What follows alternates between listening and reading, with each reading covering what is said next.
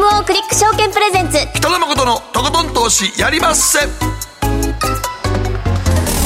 どうも皆さんこんばんは北野誠です。そして進行 MC の大橋ろ子です。そしてこんばんは。今週の番組アシスタント桐島聖子です。よろしくお願いします。さあ今日のゲストは？予想会グローバルインベスターズインク松本英樹さんです。こんばんは。はい松本です。よろしくお願いします。はいえー、ニューヨークと日本と、ね、行ったり来たりという感じですけどもうアメリカは正常化してますかね？あのねまあ州によっても違いますけれどもね、うん、ニューヨークだったら地下鉄とかバスとかそう公共の交通機関だけはまだマスクしなさいですけれども、はい、ほとんど、えー、それも守ってる人6割ぐらいかな、うん、半分弱の人はもうマスクしてないような状況で、うん、もうほぼ、えー、通常通りっていう感じですね。ですね。私たちはマスク外したいんですけどね、うん、それからインフレどうですか実際のとこ。うんだんだんだんだん効いてきたかなという感じはしますね。やっぱりいろんなとこで影響出てきてますから。はい。えー、そのインフレの、まあ、根幹となりうる原油とかあるいは食料品の価格小麦とか大豆とかちょっと今ね大きく動いてますのでそうですね、えー、今日はこの辺り解説いただきたいと思います。はいわかりました。えそして番組の後半のところでは今日はじっちゃまこと広瀬隆夫さんにズームでご出演いただきまして、うん、アメリカの金融政策そして株式投資えこれについてじっくりとお話伺っていきたいと思いますのでえぜひご期待いただければと思います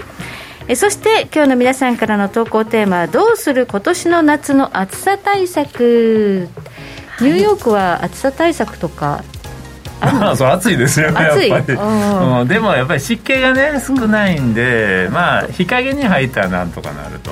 こういうのはありますね。日本湿度高いですからね。そう逃げ場がないですからね本当に。まとわりついてきますから。ね逃げ場がない。特にあのまこちゃんね平日は名古屋にいらっしゃいますよ、ね、ほんま逃げ場ないよ。名古屋本当名古屋日本で一番暑いんちゃうあそんなにですか？そう。そうそういやもう新幹線で名古屋駅降りたらねびっくりするよ。すごい。まとわりつくような湿度ムシムシ。ムシムシあれはもう本当熱中症になりやすいと思うからね。はい。名古屋の夏って暑いなって私も行くたびに思うんですけどねさあ夏の暑さ対策送っていただければ番組の後半でご紹介をさせていただきます。ではこの後誠とひろ子の週刊気になるニュースから早速スタートです。北野誠のとことん投資やりまっせ。この番組は良質な金融サービスをもっと使いやすくもっとリーズナブルに GMO クリック証券の提供でお送りします。誠とひろこの週刊気になるニュースさて、ここからは誠とひろこの週刊気になるニュースです。今日一日のマーケットデータに加えまして、この1週間に起こった国内外の気になる政治経済ニューストピックなどをピックアップしてまいります。ではまず今日の日経平均です。え今日は96円76銭安、2万6149円55銭で取引を終了しました。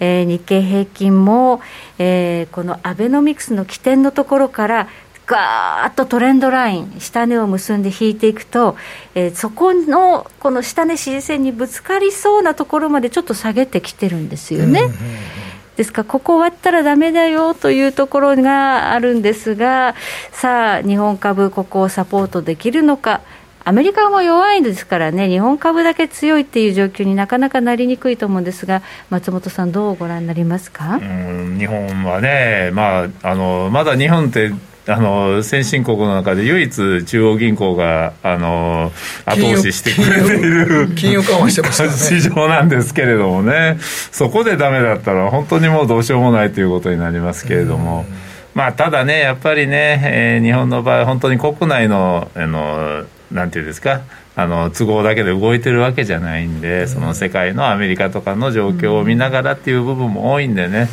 やっぱりちょっと厳しいなというふうには思いますけど、ね、書き込みの中で今日本国債バンバン売られてるの？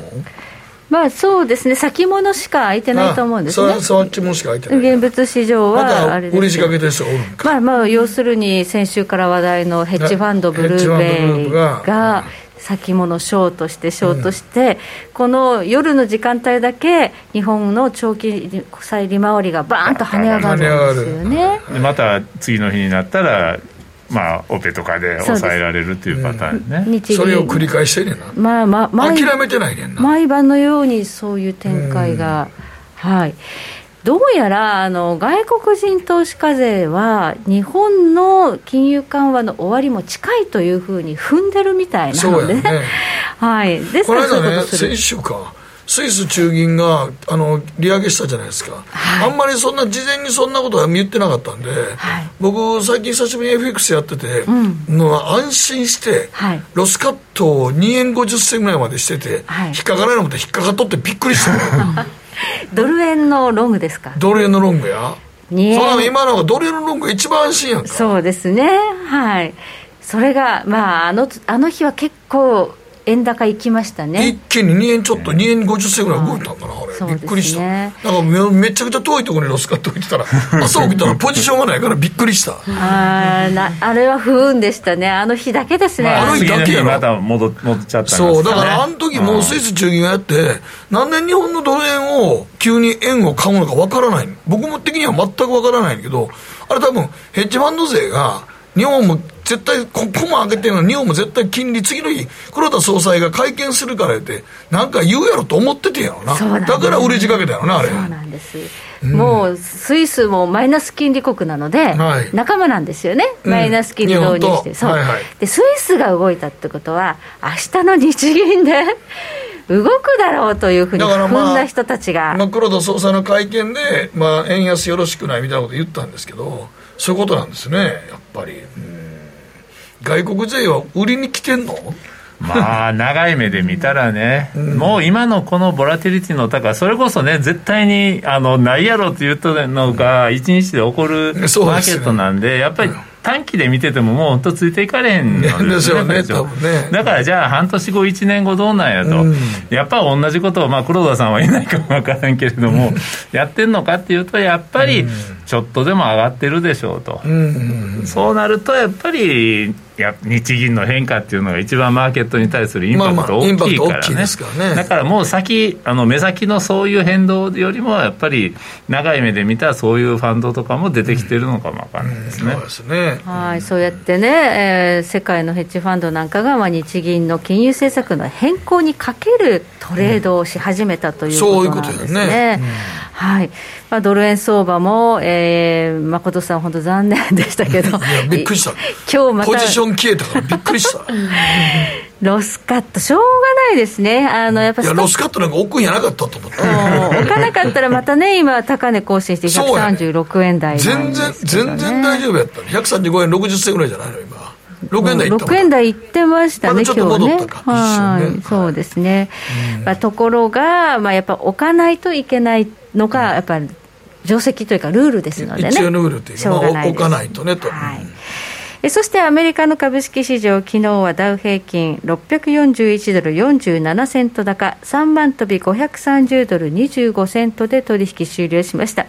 ボラ大きいですね。あの下落相場なんですけど、こういうこういう600ドル上がる日もあるんですよねもうね、あんまりだからね、僕はその600ドルって絶対値で言わん方がいいと思う。何パーセントですって。パそんなに大したことはないんですよね、まあ、それでも大きいですけれども、うん、やっぱりパーセントで見て、別にまあこれぐらいのボラがでかい時っていうのは、これぐらいの変動って普通にあると。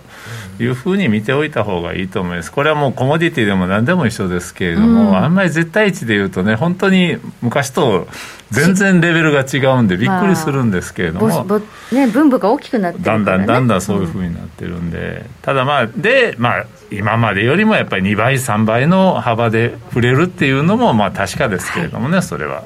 はい、えー、プラス2.15%ということになりますね、641ドルだとね。まあ、でも、2%ぐらいは別に平気でね。もう2%、3%は動くのは当たり前というふうに考えておいた方がいいと思いますね。そうですね。で、まあ、今夜は、えー、293ドル安、0.96%安でスタートしているということで、まあ、あのトレーダーがうまく、ね、乗ればいい相場、動かないよりは儲ける機会があるということですけど、でもちょっとやり方間違えると誠さんみたいにね。もう本当にストップにはあのくれぐれも気をつけましょう。ですよね。本当に。でも本当にスイス銀行のやつなんかあれ言ってみたら本当にこあのなんていうのかな誤差みたいなことやねんね。2円50銭とかなんか。そうですね。この相場の中でそうそうですそうです。今となっては。そうそう。今となってはね。今年も20円ちょっと動いちゃってるわけですそうからやねあんななんかもう外国勢のなんか適当な売り仕掛けやね本当に、うんはい、えー今ね、本当にトレーディングする人たち増えてますので、ボラが出てきてるんでね、気をつけないといけないということになります。えでは、ここからは、さあ、はい聖子ちゃんが気になったニュースのピックアップです。はい。えー私が選んだのは食べログのニュースなんですけれども独占禁止法違反認定ということであの皆さんがこの、まあ、飲食店に行くときに、まあ、多くの方が調べているであろう大手グルメサイト食べログでですねこの星5点満点の評価点をめぐってこのチェーン店であるっていうことを理由に、えー不当に評価点を下げられたとして、えー焼肉韓国料理チェーン店を運営している韓流村が食べログを運営している価格コムに、えー6億4000万円の損害賠償を求める訴訟を起こしました、はい。そしてこちら判決が行われまして、えー独占禁止法違反の優越的地位の乱用に当たるということで3840万円の支払いを命じたということなんですけれどもこちらこの食べログって飲食店の評価の点数を算出するそのシステムが明かされてそうだからまあこれは書き込みとかがあって、みんなが勝手に評価つけて、はい。それにアルゴリズムで算出してってことやねんけど、はい。ここはチェーン店やったから、い。全部が一気に下がるってことで、どういうことなんですよってあこと一律に、ですね。はい、下げられちゃった、えー、でもやっぱりなんか食べログって本当になんか今多くの人が見てるじゃないですか。ね。なのでそこで私たちもその星あなんか3.5やから行こうかなとか思ったりするのでまあなんかそのアルゴリズムで変わっちゃうと本当に多分大打撃にいやだから飲食店やってる人たちは本当にこれあの書き込みって書いてる人らが全員が書いてたらいいんですけど全員でもないから、結局一部の恣意的な人たちが出てくると、それどう評価すんのっていうつまり書くの好きな人おるやんか、はい、私、書いたことないです、いや僕もないです。私もないです。基本書かないですよね。でもつまりそうね書く人は決まってるわけやから、書き込む人が、そういうのであとライバル店とかの評価を落とすために書き込む人も出てきたりとかそれまでじゃあそれまで正しい評価として受け入れるのかっていうのを、じゃあじゃあ価格コムさん側はどう思ってんのっていう、書いたものを無条件に受け入れるってことはそれは嘘も書き込まれても無条件に受け込むなあかんのかっていう話ですよね。そうですよね、その辺も精査できないですし、アルゴリズムというものが明かされていないと、そう。の星って信用できるのかっていそうなんうこですよ。となんですよね。だけど、みんな見ちゃってる？見ちゃいまあ、みんなが見てるから独禁法っていうことになったんでしょそう影響力が大きいっていうことで。すごい大きいですよね。その辺で私がなんぼ言うても誰も歌えないですからねそれはね。もう影響力ないですから。でもまあでも参考程度言うけどみんなやっぱり星の3.53以下とかは行きたがらないので、それはやっぱり勝手につけられてる店側としては訴えたいよねっていうのはあると思う、ねこれが多分これ最初にして価格コム結構いろんなとこで、はい。多分訴訟を結構起こされますよ。ああ、うん。そうか、不当にね、星が少ないってどういうわけだ？どういうわけですか？とまあか言われたら、少なくとも説明は求められる求められますよ。そうですよね、本当そうですうん。まあでも今、この食べログだけじゃなくて、いろんなものいや若い子はインスタグラムでしょ？あそうです。私もカフェとかもインスタグラムのハッシュタグとかで検索したらすごい写真付きで、はい。あの若い子たちの意見が出るので、はい。それ見て。そうないっぱい出てくるもんね、えー写真が。ほんまに。そう写真がね、そっちで調べるることだからそっちのインスタのね素人さんのやってるやつの写真上げてる方がみんな信用しだしたから。だから僕食べログってこの価格コムってその評価とかを載せんでええやん。店の紹介だけでええやんと思うね確かに。それの要約しただけで、はい。メニュー写真とかだけで。そうこれそれだけで十分便利なサービス、ね、そうそう、それで十分な便利なサービスややと思うけど、そこに余計なもんつけるから、多分これ、これから絶対いろんなところで訴訟起きてくると思いますよ。うん。はいということでね、まあ、この星を参考にしていいのかどうかという点を含めまして、うん、さあ皆さんはどのように飲食店選んでるのかっていうの世代がちょっと分かる私グーグルなんですよね、グーグルの確かにレビューいろいろい。ろんな飲食店以外にもレビューつきますもんね、グーグル結構参考にしてるという人とねインスタという人と食べログっていう人とね、まあ、書いてる人がどんな人か分からへんからまあね確かに、はい、ここまで誠とひろ子の週間気になるニュースでした。この後コマーシャルを挟みましてマーケットフロントライン松本英樹さんにお話を伺ってまいります。大橋ひろ子投資一筋うん十年。北野誠のとことん投資やりまっせあれごすると川上からどんぶらこどんぶらこ。どんぶらこって何？桃が流れてくる音だよ。じゃあかぼちゃは？こ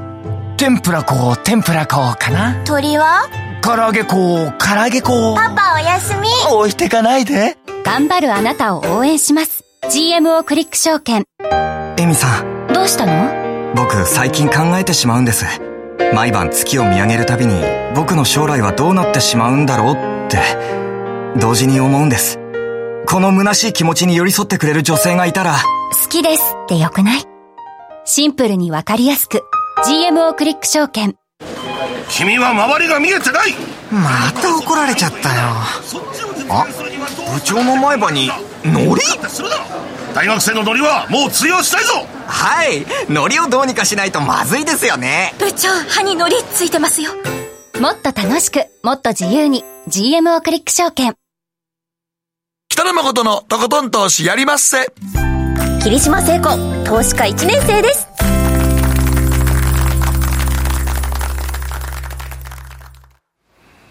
て、ここからはマーケットフロントラインです。改めまして、予想会グローバルインベスターズインク代表松本英樹さんにお話を伺ってまいります。今日のテーマ、物価上昇はどこまで続く？原油、小麦、コーン、鍵を握るコモディティ相場展望。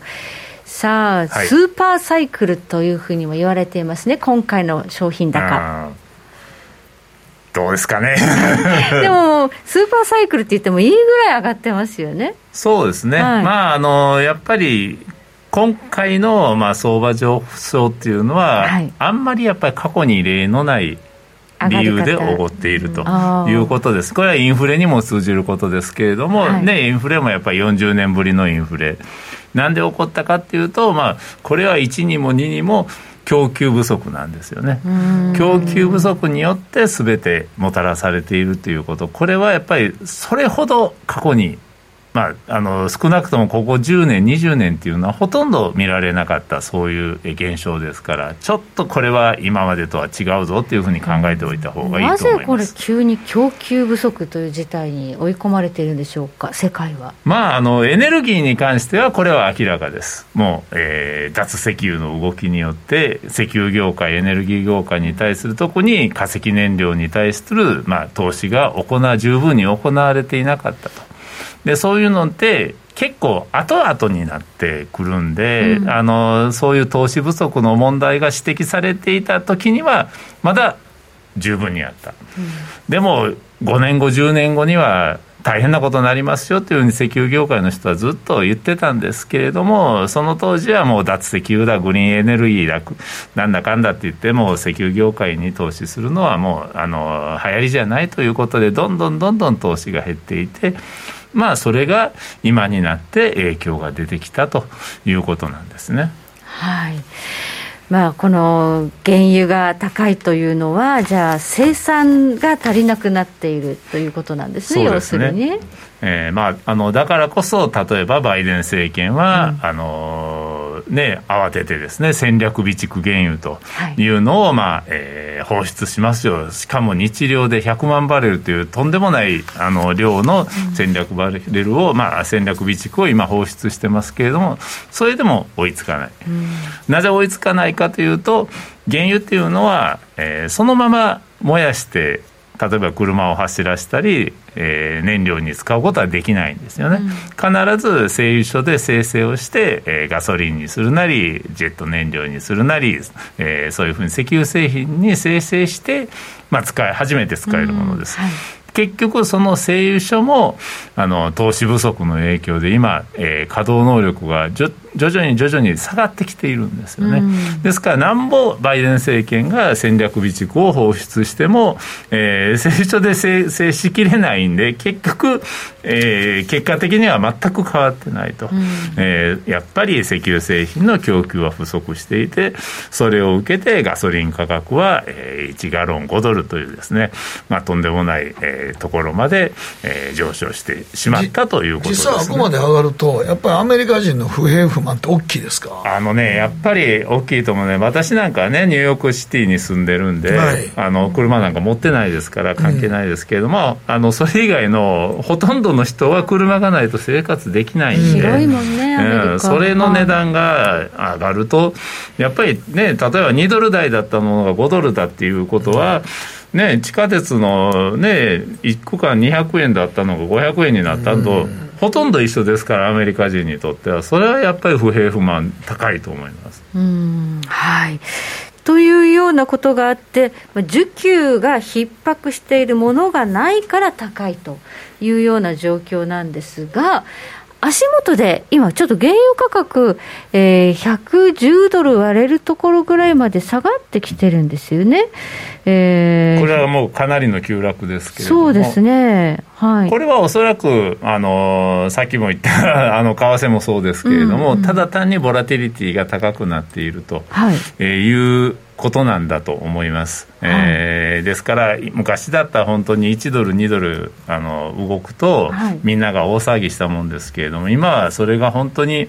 なんか肌感覚でいうと、10ドル、15ドル動いて、ああ、よく動いたねっていうぐらいの感覚になっていると。ですから何か急に、あの状況が変わって、えー、今、急落してるんじゃなくて、まあ、言ってみれば、えー、週明け2日間下がっただけなんで、あのまあ、あの日柄で言えば2日下げてるだけなんで、ただ、その時に、えー、大きく下がっていると、これはなぜかというと、やっぱりまあ引き締めの、えー、FRB の引き締めの効果もあって、投資家に余裕がなくなっていると、一回一方向に動き始めたら、もうそっちについていかざるを得なくなっていると、えー、いうのが、まあ、大手のヘッジファンドとか、そういうところでもそういう状況に陥っているというのはあると思います。ですから、これからやっぱりあの一番の、えー、リスク要因、問題点は、やっぱボラティリティが高まっているということだと思いますね。はい、じゃ金融政策利上げとか、QT、バランスシート縮小というのは、コモディティ市場にちょっと効いてきているということで、そうですね、手仕舞いの売りが出てるんですね、えー、ただ、まあ、コモディティの場合は、必ずしもそれが株式市場のように売りというわけではなくて、うん、えー、唯一、まあ、確実に言えるのは、ボラティリティが上がりますよと、えー、いうことなんだと思います。うん。まあ、需給自体が逼迫して、物がないという状態には変わりはないので、今、金融要因で下がってるだけだから、そんなに下落トレンドでどんどんどんどん安くなるというふうには考えてない、ね、それは、まあ、あの今の物不足のも供給不足の問題を考えれば、うん、よほど何か大きな変化がない限りですね、はい、それは例えば本当に2年前のコロナのパンデミックが始まった時のように、うん、まあ、人々が外にも出ずに、えー、家にずっと閉じこもるような状況になれば、はい、また需要にも影響出てきますけれども、うん、まあ、そこまでのことはないですからやっぱりある程度のところで、えーえー、まあ、あの需要が出てくると、えー、安くなれば、まあ、需給逼迫を見越して買いが入ってくるというふうに考えておいていいと思いますね、はい、じゃあ、これは穀物でも同じなんでしょうか、今、足元でね、あのまあ、高くて問題になっていった小麦なんかもね、下がっているんですが。そうですね、まあ、小麦とかも、まあ、ある程度は、うん、えー、マーケットとしては相場、えー、いろいろな供給不安の問題は織り込み済みになってきていると思います。特にウクライナの問題でね、えー、今、それ以上特に大きな不安材料っていうのは出てきていない、まあ、あの材料があるとすれば、ロシアがね、えー、ウクライナからの輸出を認めるかどうか、えー、海上回廊を設けて輸出やってもいいよというかどうかと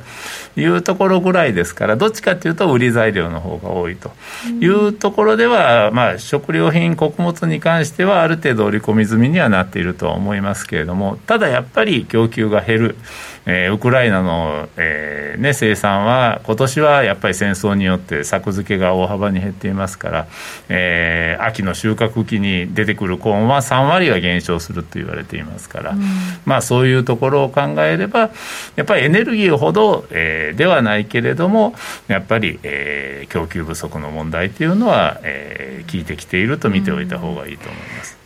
小麦、今あの、オーストラリアは結構豊作というふうにも言われてたりするんですが、全体で見たら、オーストラリアは得するかもしれないけど、絶対量は足りない、ね、そうですね、やっぱりそういうのは、まあ、特に小麦は難しいんですよね、うん、いろんな世界各地で作っていて、はい、ここが絶対っていうようなところがないんですよね、例えば大豆だったら、アメリカとブラジルでもう全部片付けてしまってもいいぐらいのシェアはありますし、はい、コーンだったら、やっぱりアメリカが一番影響力大きいんですけれども、小麦はそういった意味では、あちこちで点在して作っている、はい、みんなどこの国でも、えー、使う、はい、えー、やっぱりそういった意味では穀物の王様なんですよね、はい、農産物の、はい、それだけに、まあえー、なかなかあの全体像を把握するのは難しいですけれどもやはりそれでも供給が不足気味なのは間違いないと思いますね。うんまあ、あと、トウモロコシとか大豆。も、まあね、あの足元でちょっと窓を開けて下落するような、まあ、やっぱりこれ、ちょっと金融要因が効いてるのかなというのはあるんですけど、もう一つ気になるのは、あの景気後退懸念というのが今、わーっと出てきて、はいはい。需要自体が落ちるんじゃないのっていう見方はどうなんでしょうあの需要は確実に落ちると思います、はい、ただ、じゃあ需要が落ちて、えー、それですぐに価格が下がるかというと、うん、もちろん供給が潤沢にあった時ある時にはそれですぐに落ちると思います、はい、ただ今はやっぱり供給がないというところなんでかなり落ちてこないとそういう影響は出てこないと。やっぱり今でも少々需要が落ちたぐらいじゃまあ供給の不足の方がそれを上回るんで、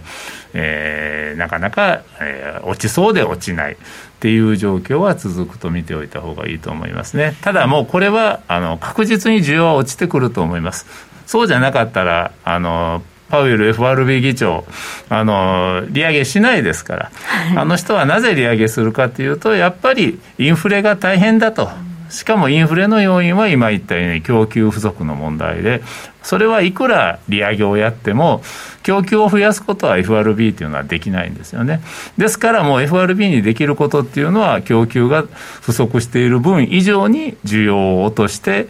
あのインフレを下げることしかできないですから、うんはい、これはもう、えー、パウエルさんはそっちの方に舵を切ったということだと思います。はい需要を冷やすというところまで金融政策でやろうとしているわけですよね。そうしないと、まあ、落ち着かないということですね。うん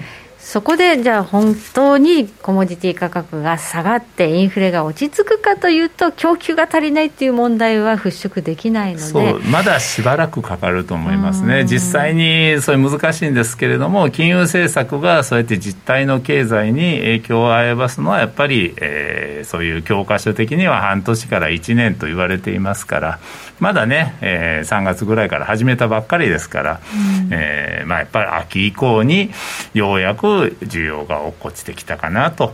えー、需給逼迫解消されるかなということなんだと思いますね。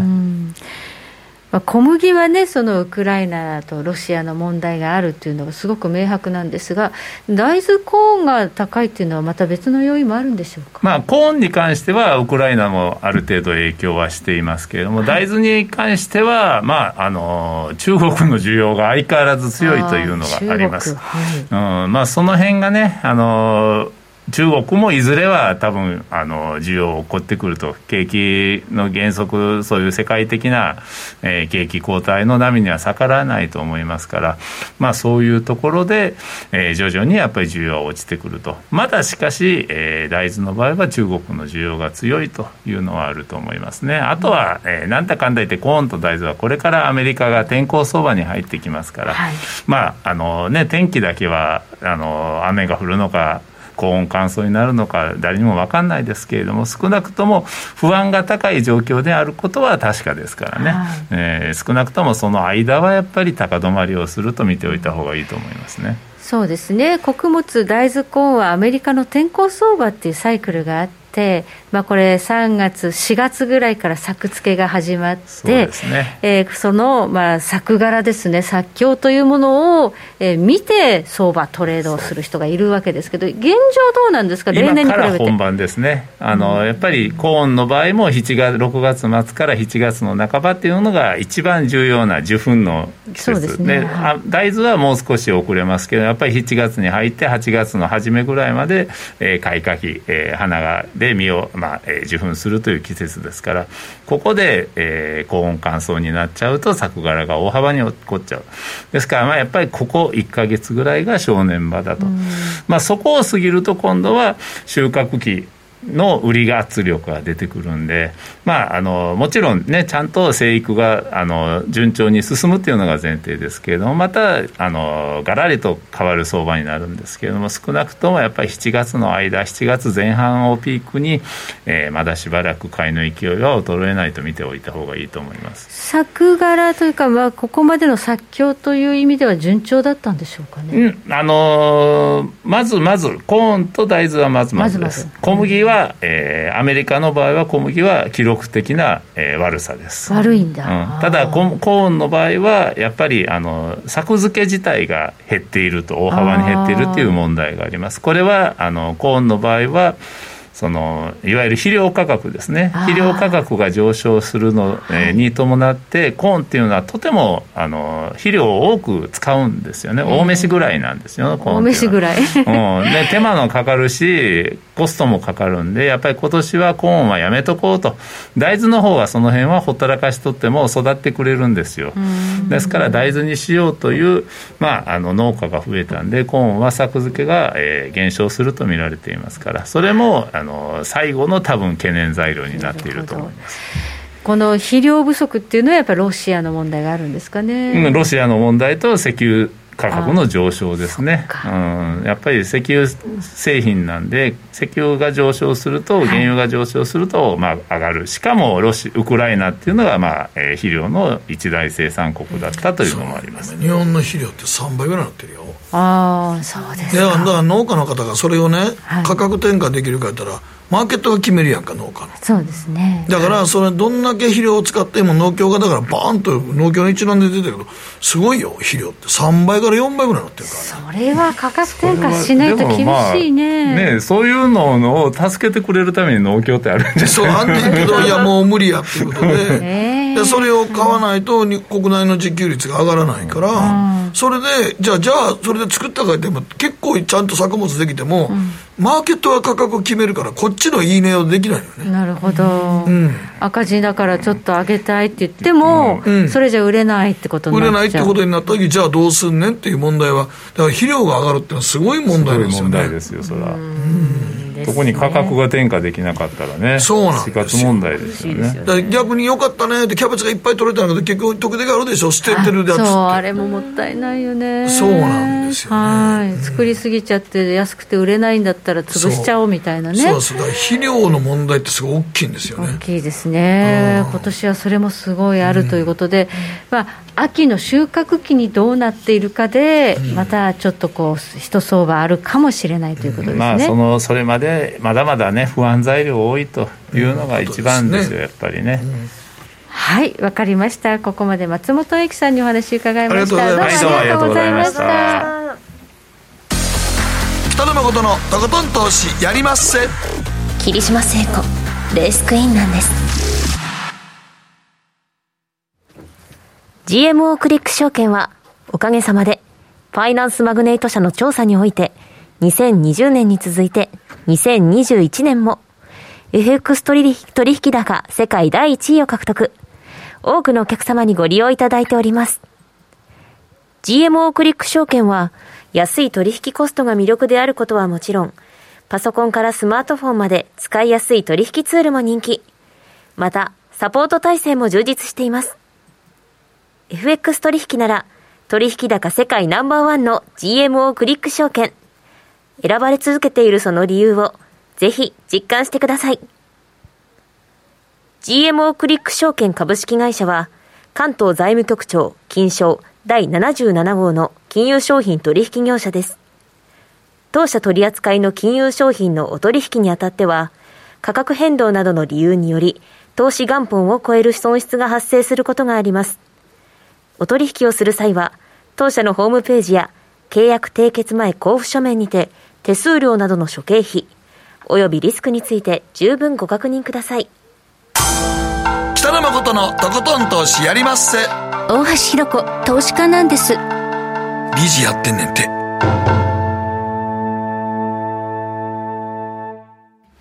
マーケットのリアル。はい。さあ今日はマーケットのリアル特別編です。アメリカフロリダ在住コンテクスチュアルインベストメンツ LLC 広瀬隆夫さんとズームでつないでお話しいただきます。どうもこんばんは。よろしくお願いします。こんばんは。よろしくお願いします。いや前回は0.75はちょっとびっくりしましたね。はい。振り返ってみると、はい、えー、今年の3月に0.25%、うん5月に0.50%そして6月に0.75%と。だんだんこのクレッシェンドみたいにね その利上げ幅が大きくなってきてるということですよね、はい、だからまあ FRB は本気だということだと思います、うんはい、やっぱり CPI8.6% はやっぱり大きかったんですかねあれ。はいえー、FRB のメンバーもびっくりしたと思います、うん、だから急遽その週末の日曜日に、えー、ウォール・ストリート・ジャーナルのニック・ティミラオスが、ひょっとしたら0.75%あるかもしれないという観測記事を書いたんですけれども、うん、まあ、その背景はやっぱり8.6%のインフレ率というのがあると思います。そうですねでもまだかなり差があるじゃないですか。はい。これをどう,、ね、どうしていくのかなと。はい。政策金利は1.5から1.75%。一方のインフレ率は8.6%ってことで、まだ7%余りの乖離があるんですね。うん、で、えー、思い出してみれば、1970年代、狂乱インフレの頃、まあ、ポール・ボルカという、まあ、伝説的な FRB 議長が登場して、ぎゅーっと金融の引き締めをしたんですけれども彼がその金融引き締めをする前の段階でもすでにフェデラルファンズレートはインフレ率よりも上に来てたんですよね。だから今回みたいにフェデラルファンズレートがインフレ率よりも大幅に下になっちゃってると。い。う状況は明らかに異常というか、うん、非常にかっこ悪いというか、うん、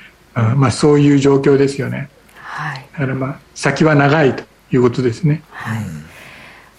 明らかに後手に回ったということで、今はもうクレッシェンドみたいに利上げ幅がどんどん拡大しているということですが、今年年末までにどのぐらい上げるかという予想も今回出てきましたね。はい、えー、っと FOMC の声明文に添付された、えー、経済予想サマリー、はい、略して SEP と呼ばれる資料があるんですけれども、はい、これは FOMC が始まる前にメンバーに対してあなた数字はどうなると思う？っていうふうにアンケート調査をしたそれを集計したものなんですよね。で、えー、それを見ると今年の年末で3.4%という数字になってますよね。これはかなりアグレッシブな数字だと思います、はい、まあそこまでいけるかどうかっていうところですよね、はい、じゃあ7月、えー、それから9月11月と毎回上げていくって感じですかね、はい、そうですね。はい。だからこのところちょっとその相場持ち直してて、はい、少し買ってみようかなという投資家さん多いんですけれども。でも、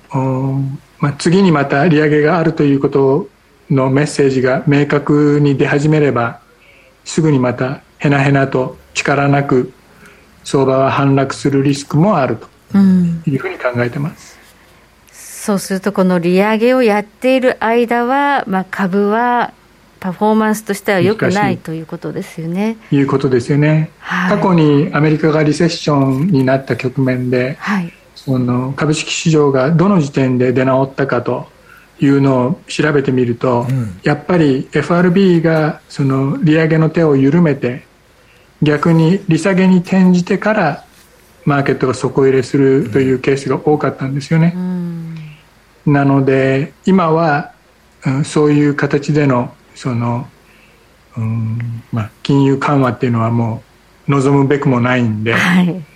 えー、まだまだ先は長いと思います。そうですね。ひょっとしたらまたまた0.75ってありそうですか？はい。先週の金曜日クリストファー・ウォーラーという、まあ、新しく着任した FRB の理事の方がいるんですけども彼が次も0.75でいいんじゃないっていう、うん、意味のことを発言してましたんで多分次も0.75やってくると思いますね。うん、うん。まあ、そうなってくると、もう今、市場で話題なのが、景気後退、リセッション入りしてしまうのではないかということなんですが、はい、そのリスクはあのあると思います。ある。はい。えー、普通、リセッションの前には株が下がるんですけれども、ニューヨーク市場、もう高値から S&P500 で瞬間風速でマイナス24%まで下げましたんで、はい、いわゆるベアマーケットつまり弱気相場の定義、まあ、それはマイナス20%なんですけども、はい、それを満たしてるんですよね、うん、それがまあひょっとしたらリセッションかなと、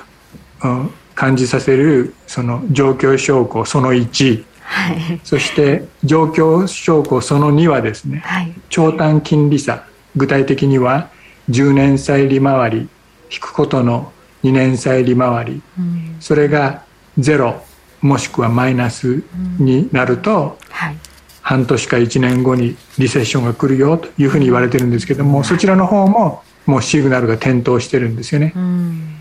だからあまあ大体リセッションになるというふうに覚悟して間違いないんじゃないですかね。はいこれはいつ頃なんですかね、少し後なんですよね、シグナルが出てから。はい、えー、っと、実際にリセッションになるのは、株式市場が大底をつけた後になります。だから株は常に先見性があるんで、はい、先先動くわけですよね。はい、だからリセッションが来た、まあ、それはあの全米経済研究所、うん、NBER という、まあ、著名エコノミストの、まあ、連絡会みたいなのがあるんですけども、はい、その全米経済研究所がリセッションでしたっていうことを宣言するんですけども、はい、その宣言が出るのは大体実際のリセッションが起きてから半年か1年後ぐらいなんですよね。遅いですね。だからその判定を待ってたら、はい、株は全然遅いわけですよ。はい。はい、でもあの、まあ、それよか前に動かなきゃいけないということですよね。じゃあいつなんだと、はい、底入れするのはいつなんだという話をすれば、まあ、多分10月くらいかなというふうに考えてます。秋10月。これ10月っていうのはなはい、なぜでしょうか？まあシーズナルに大体そのくらいの時期に、はい、あの相場が底入れするケースが多いからですね。そうですね。大体10月の、まあ、ニュースの順番から考えてもそのくらいの時期になると思います。大体10月から11月、大体例年のアノマリでも11月半ばぐらいが大体底入れになりますもんね。そうですよね。はい。まあ、ちょうど11月の中間選挙の直前に職を入れして、猛烈に反発する可能性が、もしかしたらそれはあるかもしれないですね。で、えー、逆説的な言い方になるんですけれども、はい、株がぐわーっと突っ込んだら、むしろ悪抜けしやすいと思うんですよ。はい、というのも、これまでの相場で8兆ドルくらいのその株式市場の時価総額が失われてるんですね。富が失われてる、はい、でそれは投資家さんが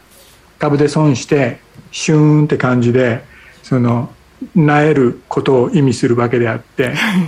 そのそれがまあマインドに影を落として消費が鈍るとかね、うんうん、そういうことで、えー、まあ不況が来る原因になる可能性がある、うん、でえー、ある意味 FRB はそれをわざと演出している節があると。いうふうに僕なんか感じるんですよね。はい、インフレを抑えようと思ったら、はい、株安にするのが一番早いんで、はいえー、わざと仕向けてんのかよって感じですね、はい、やめてくださいって感じですよね。はい株が安くなるとあのアメリカは401系とかで結構皆さん年金とか株なんですよね。そうなんですよね。はい、だからあセンチメントにもろに跳ね返ってきます。はい、でも一旦そういった形で安くなってしまえば、はい、そこからまた新しい相場取り組んでいけると思うんで、うん、今はじっくり構えて慌てて出動せずに、えー、急落が来たら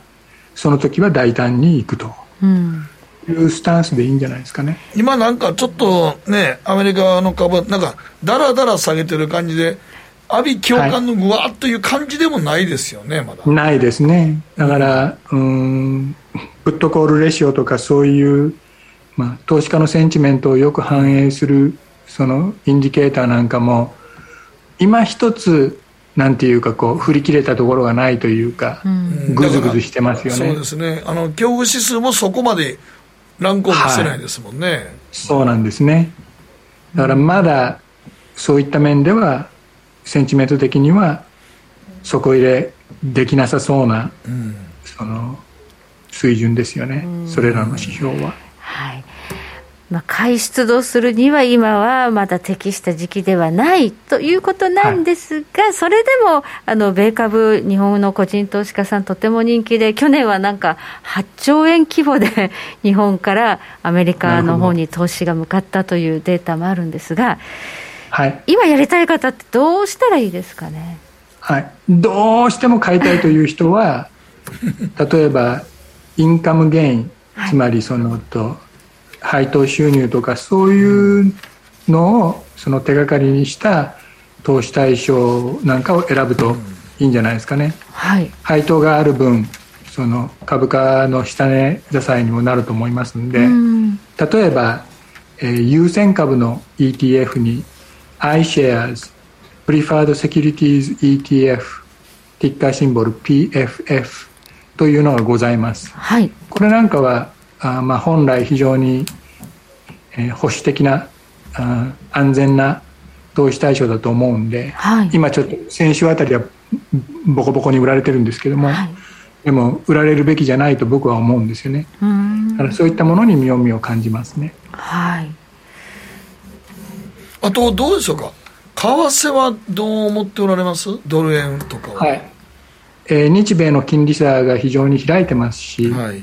それから両国のインフレのその先行きを考えた場合アメリカは今賃金上がってますんでしつこいインフレが続くというふうに考えてます、まあ、その場合その高金利に引きずられて日本の資金がアメリカに、えー、ずるずる出ていくというのがまあ基本的なピクチャーじゃないかなというふうに考えてます。でもし株式市場がドカーンと下げるような局面があったらどこの国の機関投資家もホームマーケットつまり自国に投資資金を戻すんで、うん、その時にその、うん、国際資本の逆流というのが起きてここまでずっとドル高できたんでそれの逆流が起きるとすればドル安になるという説明から、うん、そういう突発的な局面ではドル安になるリスクもあると思いますね。でも基本シナリオとしてはドル高ですね。そうですよね。基本シナリオはやっぱりずっとこのままいくと140なことがありそうですからね。はい。なななんでそれはあの私も全然あの賛成なんですけれどもただ FRB が株安くしたくってしょうがないような うずうずしてるようなそういう気持ちをなんか出してるんで、はい、そこがちょっと引っかかってますよね。なるほどね。でもなんか、でもやっぱりあのこの中間選挙という時期なんで、やっぱり、あれでしょうね、あのインフレは叩きたいんですよね、どうしても。そうです。あのインフレがものすごくその不人気だということは、よく分かりましたと。うん。いうふうに FOMC の記者会見の冒頭で、そのパウエル議長がまず最初に一言言いたいんです、皆さんインフレ大嫌いだというメッセージは FRB によく届いてますと。分かってますから今やってますからよろしくっていうふうに最初に断ってたんですよ、はいはい、パウエルが。それからも分かるようにそのインフレというのは非常に不人気なんですよね。それがバイデンのその不人気にもつながっているということだと思いますよね。はいじゃあこのインフレ抑制のための金利引き上げ時期というのは株はあまり良くない、ただ、急落したらもう次のステージということも睨む動き、そこに備えておきましょうと。そうです。いうことです、ね、今が出動のタイミングではない、うん、しかし、そのギャーという局面があったら、そろそろ買い始めてもいいかなと。いうふうに考えてます。なるほど。さで言ってた先ほどの ETF とかの方が安全なわけですね。そうですね、うん、えー、っと どうしてもタイミングが分かんないという人のためのアイディアですよね、こういう高配当の投資対象というのはね。でそれはまあそろそろ買い始めてもいいかななんていうふうに思ってます。はいわかりました。えここまで、えじっちゃまこと広瀬隆夫さんにお話伺いました。広瀬さんどうもありがとうございました。失礼します。北野誠のとことん投資やりまっせ。霧島聖子投資家1年生です。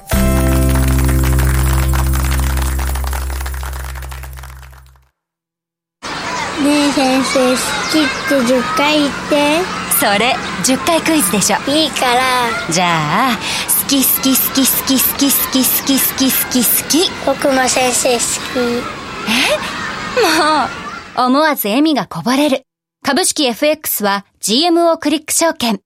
らっしゃい。ご注文どうぞ。うんと大盛りラーメンにトッピングでチャーシューコーンメンマ海苔それに味玉白髪ネギで。ああバターとワカメも。全部のせい一丁。シンプルにわかりやすく。株式 FX は GMO クリック証券占いましたぞあなたの未来。えどんな？あなたは努力次第で大きな成功を収めます。ただし野菜中心の食事と早寝早起き適度な運動をして健康に注意なんだよ母ちゃんのセリフと一緒じゃん。未来は自分で切り開く。株式 FX は GMO クリック証券さてここからは皆さんからいただいた投稿を紹介していきます。今日のテーマはどうする今年の夏の暑さ対策。はいカオランのまなみさんから今年の夏は一番暑いって毎年言ってしまうぐらい猛暑の厳しい東海地方に住んでおりますが やっぱり涼しさを感じるならやはり昔からされてる打ち水がいいと思います、暑くなる日中はエアコンには勝てませんが30を過ぎえ庭へホースで打ち水するとひんやりとした空気が気持ちよい風を、えー、運んで、うん、ほてった体に心地よさを感じますと、はい、昔の方々の知恵は偉大やなと時々思いますですね。夕涼みにはいいですよね、うん、はい。はい、キリンアット神戸投資勉強会さんからです。体を冷やしてくれる効果があるらしい食べ物を積極的に取りたいなと思ってます、はい、トマトナス豆腐うなぎバナナキウイなどがいいらしいです。また子供の夏休みもあるので週末は毎週プールや海に行きます。一方節電が求められる夏ではありますがなかなか難しそうです。今すでにエアコンつけながらラジオ聞いてます。すいません。とのことです。もうすでに暑いですからね。暑いですね。もう暑いよね。はい、はい、しょうがない、はい、続いてはチーズさんからです。ニトリで竹ラグを買ってリビングや家族それぞれの部屋に敷いています、ひんやりとした肌触りで気持ちがいいし竹は抗菌除菌防虫消臭効果が期待できさらにえ適度に強度があるということで傷がつきにくくておすすめですよ。竹ラグ竹ラグ。竹で竹でできたラグ？絨毯ですよね。絨毯。敷物ですよね。あ敷物。絨はないですけれど。も畳も涼しいけど似たような感じですかね後で調べてみよう。はい、はい、えー、こちらアナポリさんからスーツが当たり前の、えーえー、職場でしたが最近クールビズをさらに進めた。ビジネスカジュアルが推奨されるようになりました。この夏は暑さ対策にもなりそうですがまたいろいろ買い揃えるのも大変ですし毎朝の服選びに悩みます。もういっそ T シャツ短パンまで振り切れてくれてええのになってことですね。でも昔に比べてもスーツでネクタイしてる人いなくなってそうまですね。したよね。はいはい。だいぶ涼しくなりましたよね。だいぶ涼しくなりました、はい。もうネクタイもいらんと思ういやー T シャツ短パンが私のレギュラーですけどやっぱ暑いですよ。それでもですか？それでも。それでも暑いのは暑いです。でもまあネクタイ締めてんのもいらんよねもう本当に。もう詰まっちゃいますよねねもう許してあげてほしいわ。だいぶ減りましたからね。はい。はい。続いて玉ねぎ小屋さんからです。今のところ運動などで暑熱順化していますがどうにも暑い場合は小さい送風機がついている空調服の購入を考えています。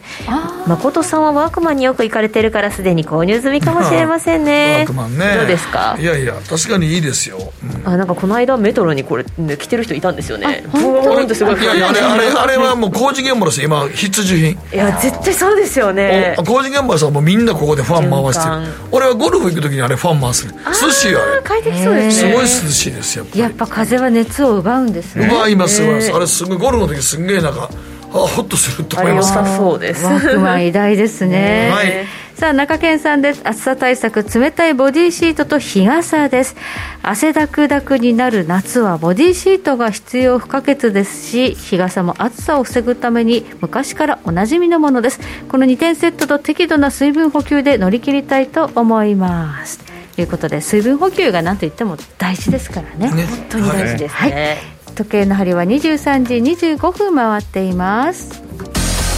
北野誠のとことん投資やりまっせ。霧島聖子レースクイーンなんです。この番組は良質な金融サービスをもっと使いやすくもっとリーズナブルに GMO クリック証券の提供でお送りしました